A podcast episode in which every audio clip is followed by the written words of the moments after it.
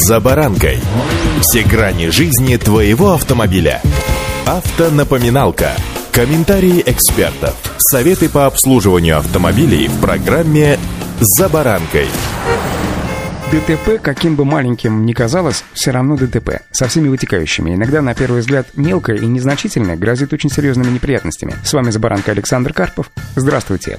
Автонапоминалка. Водители обязали останавливаться при аварии на парковке. Согласно самым последним разъяснениям суда, автолюбитель, задевший чужой автомобиль на парковке, обязан остановиться и зафиксировать обстоятельства аварии. Продолжать движение будет нарушением, даже если водитель отъедет недалеко и остановится где-то поблизости. Самое главное, услышал стук, остановись. Данное правило у водителя должно срабатывать, ну, что называется, на уровне рефлекса. Иначе какое-то время придется походить пешком. Картина маслом, кстати сказать, очень распространенная. Утро. Вы с просонья, выезжая с парковочного места, выбрали чуть-чуть меньший радиус и цепляете соседа. 2-3 секунды думаете, блин, а что же это было-то, а? Продолжаете ехать. Машина тем временем проехала уже метров 5, а может быть даже и 10. Вы понимаете, что все-таки на беда курили. Останавливаетесь, ну, логично рассудив, что выезд загромождать э, сейчас э, все потянутся, еще чего доброго пробку на парковке создать, ну, просто и смех, и грех, да? Ну, логично же все, да? Так-то оно так, да не так. Суд в данном случае совершенно спокойно, на вполне законных основаниях может считать вас беглецом. Маячит в данном случае вам до года лишения прав, плюс, разумеется, штраф и возмещение морального ущерба потерпевшей стороне. И тут же вдогонку сухие буквы закона. Согласно части 2 статьи 12.27 Кодекса об административных правонарушениях, 3 секунды промедления, пока ваша машина едет, и вы участник ДТП, оставивший место происшествия. Попытки объяснить свой гуманный подход, дескать, не загромождать проезд остальным с парковки или, например, выезд из гаражного общества не является основанием для освобождения от административной ответственности. Да, разумеется, все на усмотрение судьи, но если вторая сторона будет настаивать, что вы оставили место ДТП, суд примет это к сведению. Повторю еще раз, что уже говорил. Услышали стук? Остановитесь. Нам, как отче наш, в автошколе твердят, что при ДТП необходимо немедленно остановиться, включить аварийную сигнализацию, выставить знак аварийной остановки. Неважно, виноват водитель в аварии или нет, если он к ней причастен, надо выполнить все юридические алгоритмы. Да, и еще один важный нюанс. Уезжать или даже просто уходить, не связавшись с водителем пострадавшего автомобиля, юристы категорически не советуют. Если повреждения небольшие, в пределах лимитов и спора между водителями нет, все нужно обязательно оформить самостоятельно.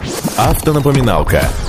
Совершенно не лишним, я думаю, будет напомнить, что оставлять автомобиль во дворе жилого дома необходимо, а также учитывая ряд правил, чтобы не получить, разумеется, штраф. Действующие санитарные нормы запрещают парковать автомобиль на придомовой территории ближе установленных границ. Например, стоянка на 10 мест должна располагаться минимум в 10 метрах от фасада. Если же парковочных мест насчитывается от 51 до сотни, то минимальное расстояние будет уже 25 метров. Вместе с тем, застройка жилых кварталов зачастую вообще не позволяет соблюсти все только что перечисленные мной рекомендации. В таком случае случае возможен компромисс. При отсутствии парковки допускается разместить автомобиль на тротуаре, оставляя минимум 2 метра свободного пространства для пешеходов. Это очень жесткое требование, отклонение от которого за собой влечет штраф в размере 5000 рублей частному лицу и до 300 тысяч рублей, если транспортное средство принадлежит компании. Оставляя машину с включенным двигателем на придомовой территории дольше, чем на 5 минут, водитель также совершает административное правонарушение и рискует получить штраф на сумму до 3000 рублей. Отработкой таких жалоб, связанных с парковкой автотранспорта, транспорта занимаются управляющие компании, жилищный надзор и Роспотребнадзор. Братцы мои и сестры, незнание закона от ответственности не освобождает, поэтому напоминаю основные базовые правила. Удачи!